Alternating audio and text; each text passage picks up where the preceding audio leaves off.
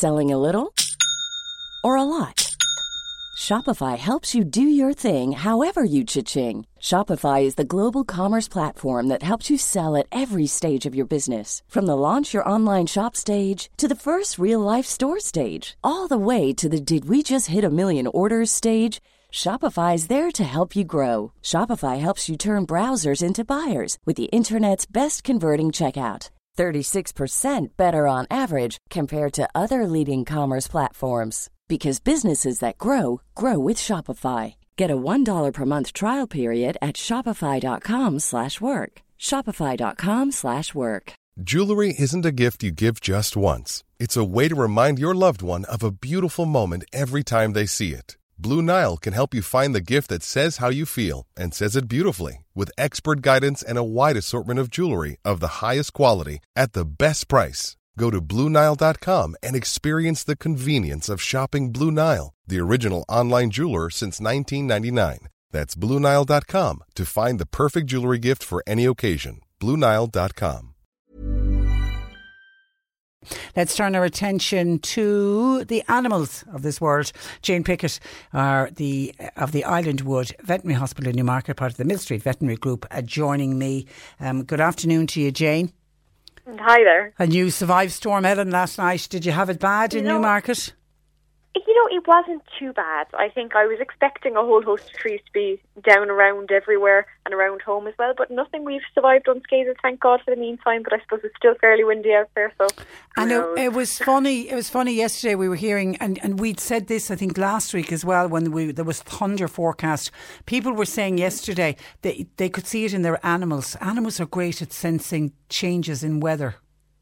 Oh, absolutely. One of my own dogs was an absolute wreck yesterday evening. She was very unhappy about it being very windy outside, was very out of sorts altogether.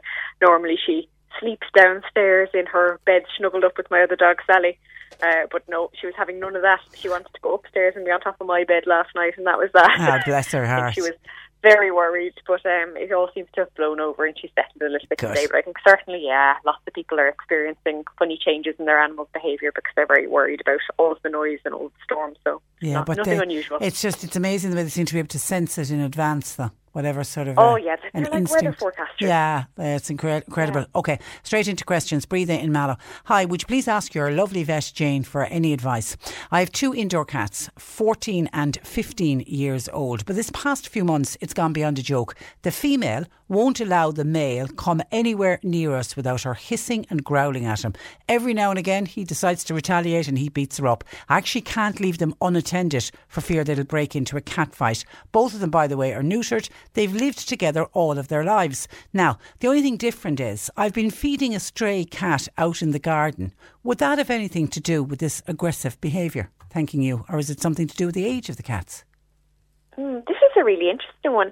I think my gut feeling is I think it's unlikely to be something to do with the age, particularly if they've been together all of their lives and it's not, let's say, that a new, ha- new cat has been introduced between the two of them.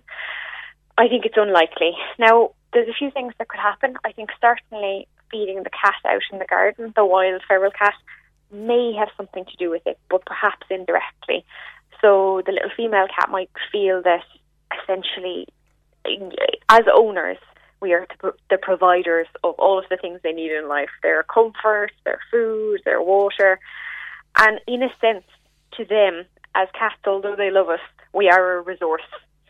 So, in a sense, if that little cat feels that, oh, there's another cat on the scene outside, and although my friend has been living with me all of these years, you know, somebody else is beginning to monopolize my owner, I need to protect them. So that may be what's happening, that perhaps the balance has shifted a little bit with feeding the cat outside. And cats are incredibly kind of perceptive creatures. Even the subtle changes in, you know, if you move a chair or move a piece of furniture, that can, you know, wreck their world. They think the the world is falling asunder and that they don't understand what's happening. So certainly, feeding another cat in the environment might cause a certain degree of upset. Now, I think our owner has done a really good thing here in making sure that the cats aren't left unattended now that this aggression has come to the fore. Um, main things I would say are try and make sure that they both have somewhere to drink that's separate. They both have somewhere to eat separate. and they both have multiple litter trays inside if they use a litter tray inside. What they need is options for their resources so that they don't feel like they're getting in each other's way.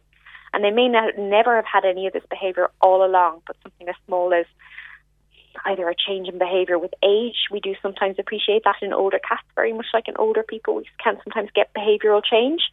Um, or whether it's the cat outside that has upset the balance, just make sure that they have enough of their normal resources. So, food, water, bedding, somewhere to sleep that's totally separate so that they're not fighting between themselves for the things that they kind of mark as essential.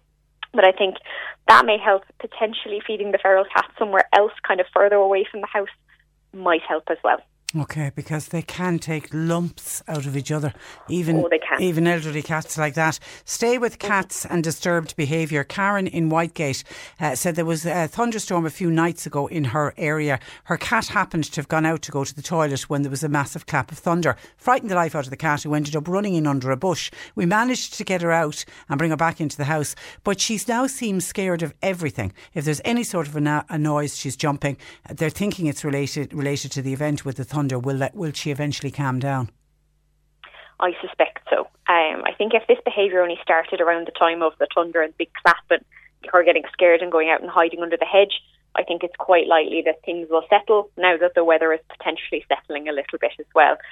It can really shake them up and they can be very much on their guard for a few days, particularly if they've got a really big fright.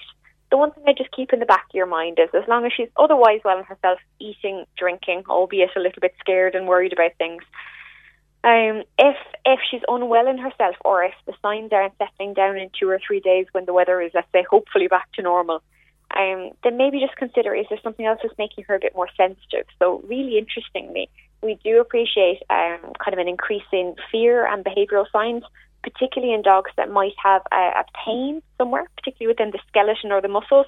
It's only kind of at the forefront of research at the moment, but we do think that there might be some connection with some patients being a little bit more sensitive to noise and big claps of thunder if they have got some un- underlying discomfort.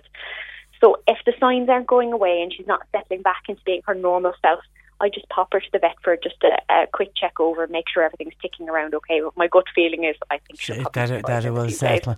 Okay, hi. Question, please, for Jane. My seven-year-old neutered retriever has ongoing problems with anal glands. They require emptying of same on a two-weekly basis. Now, she had two oh, benign wow. polyps removed about six months ago and is on a fibre diet and an anti-inflammatories. My vet has suggested removal of the anal glands. I'm worried about complications of same and would uh, any advice would be greatly appreciated. Thanking you. That's from Marie. Yeah, I, th- I think this is a really tough one.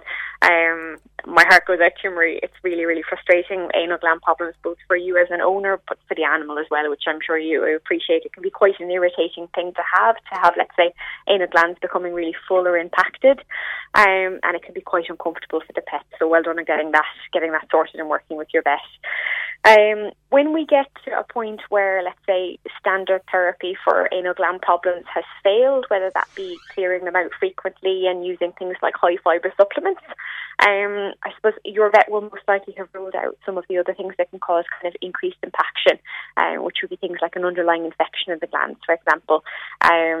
Now, what I would say is, with with your vet recommending potentially removing the gland, it's it's a totally valid treatment option. But as I say, without seeing the patient, it's difficult to know what's suitable for what patient. I'm sure your vet has had a had a really good think about that and knows the whole situation. So they, that will be the best advice to follow. Complications of it can be quite worrisome at times, and it's really a balancing act of how much benefit the patient is going to get from that procedure versus the risks. So the main risks of removing the anal glands will be causing incontinence because the operation takes back takes place around the, the back end or the bottom, as it were. It's a very delicate area with a lot of nerves controlling the muscles there, and any damage there can sometimes make um, little dogs incontinent. So they could potentially be pooing themselves and, and not realizing. Now, it does happen infrequently, but I think I'd have another chat with your vet about your concerns and to just discuss the, the benefits for your dog given the situation, but also the potential complications and if they occurred, how to manage them. But I think stick with it, stick with your vet's plan, uh, and you'll get there. Yeah, and it's for at the end of the day, it's it's for the dog, as you say, to have Yeah. to have to go through that every two weeks. It's just yeah, it's it's tough. Let's stay with problems down the rear end. Dan says, uh, "Hi Jane, uh, what could be wrong with my Jack Russell? His poo looks like knobs of sand. I saw him one time. Uh, it looks like he's got an itch in his rear end, pulling himself along the yard. He's 11, eating and drinking uh, well and and uh, perfect. Other than that, other than what's going on with his his bowels." Okay, that's an interesting one. If it's little knobs of um, knobs Sand, of sand, so I yeah. assume it's yeah, I I assume it's probably quite light colours than these little knobs that are popping out. It could be a few things. So if it's actually the poo itself that's gone quite kind of sandy, grainy, is something that he's eating or having access to that's causing that the poo to look that way. But my first protocol would probably to speak to your vet about whether you, whether kind of you're due for worming again. Sometimes we can see little kind of almost grains of rice or grains of sand um, type appearance coming out the back end, and they can actually be a worm called tapeworm. Yuck. Um, so I think definitely the first thing I do is speak to your vet about what wormer they would recommend, um, and potentially even have a chat to your vet about whether they need to see a stool sample if it's something that's worrying you. So I know it's a, it's a bit funny, kind of taking a poo sample in for show and tell, but sometimes it really helps. Um, so don't be shy about giving your vet a call and seeing if you can do that if you if you need to. But I think certainly my first my first gut reaction will be Worms. you might need to be wormed. Okay. And in an adult dog, we'd normally recommend worming at least every three months. And that would create the itch as well that the dog That obviously create has. exactly. Yeah, so that would be my first thought. But have a chat to your vet. Okay, I. Eileen says, any ideas why there is a wet patch on the bed of my nine year old female spayed terrier every time she gets up? Okay. So in older lady dogs, we can sometimes get a little bit of leaky bladder, similar to in humans. Um, and it's just the kind of the, the let's say the, the stopper on the bladder, the little sphincter that holds the pee in. Sometimes it becomes a little bit less tight and a little bit kind of more flexible with age, and that could be to do with lots of things, including hormonal changes that happen in older female pets.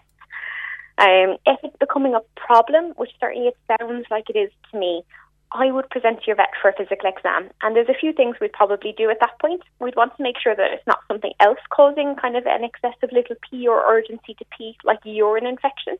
Your vet might need to take a little urine sample, um, as well as do a full physical exam. But if indeed it is that just that little stopper on the bladder has become a little bit loose and we're having a little bit of a, a, an older lady leak, then there are medications that we can give that are very effective in reducing that or even stopping it.